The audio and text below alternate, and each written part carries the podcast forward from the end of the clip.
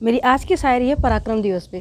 पराक्रम दिवस नेताजी सुभाष चंद्र बोस की जयंती पर मनाया जाता है, जो कि तेईस जनवरी को। तो चलिए शुरू करते हैं। नेताजी सुभाष चंद्र बोस जी ने अंग्रेज़ों को धूल चटाने की मन में ठानी थी। नेताजी सुभाष चंद्र बोस जी ने अंग्रेज़ों को धूल चटाने की मन में ठानी थी।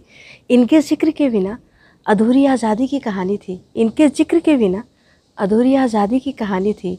निडर, निर्भीक और साहसी इनके व्यक्तित्व की निशानी थी। निडर, निर्भीक और साहसी, इनके व्यक्तित्व की निशानी थी। अदम्य साहस से भरी इनकी कुर्बानी थी। अदम्य साहस से भरी इनकी कुर्बानी थी। नेताजी सुभाष चंद्र बोस जी का भाषण लोगों में भर देता था जोश। नेताजी सुभाष चंद्र बोस जी का भाषण लोगों में भर देता था जोश। ब्रिटिश हुकूमत के खिलाफ लोगों में भरा था रोष। ब्रिटिश हुकूमत के खिलाफ लोगों में भरा था रोष। नेताजी गुजर जाते थे जिस भी गली मोहल्ले से, नेताजी गुजर जाते थे जिस भी गली मोहल्ले से, वहाँ के ब्रिटिश शासक हो जाते थे खामोश। वहाँ के ब्रिटिश शासक हो जाते थे खामोश। तुम मुझे खून दो, मैं तुम्हें आज़ादी दूँगा। नेताजी का था पसंदीदा नारा। तुम मुझे खून दो, मैं तुम्हें आज़ादी दूँगा। नेताजी का था पसंदीदा नारा। नेताजी हमारे देश के फलक के हैं चमकता सितारा। नेताजी हमारे देश के फलक के हैं चमकता सितारा। उनके अतुलनीय साहस और सहयोग से।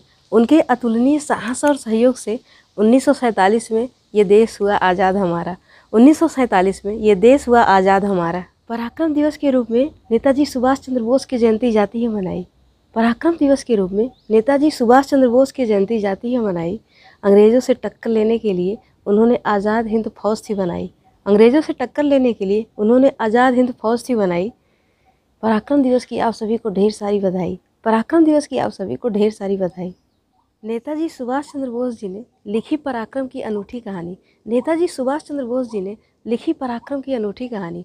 देश के नाम कर दी इन्होंने अपनी पूरी जवानी। देश के नाम कर दी इन्होंने अपनी पूरी जवानी।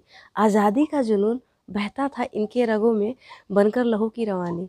आज़ादी का जुनून बहता था इनकी रगों में बनकर लहू की रवानी। आज भी इनको याद करके आँखों में आ जाता है पानी। आज भी इनको याद करके आँखों में आ जाता है पानी।